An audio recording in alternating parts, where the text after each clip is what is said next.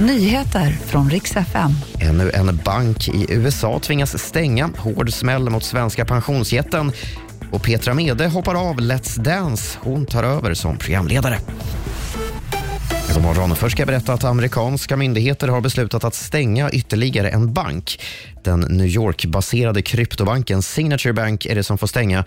Och precis som i fallet med Silicon Valley Bank häromdagen så är svenska pensionsjätten Alecta delägare i banken och riskerar nu att förlora 3 miljarder kronor.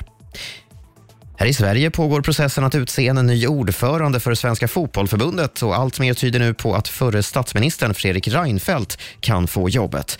Enligt uppgifter till Fotbollskanalen har ytterligare en kandidat dragit sig ur kampen och nu återstår förutom Reinfeldt bara den tidigare Uefa-toppen Lars-Christer Olsson. Vem som tar över ordförandeklubban det avgörs den 25 mars.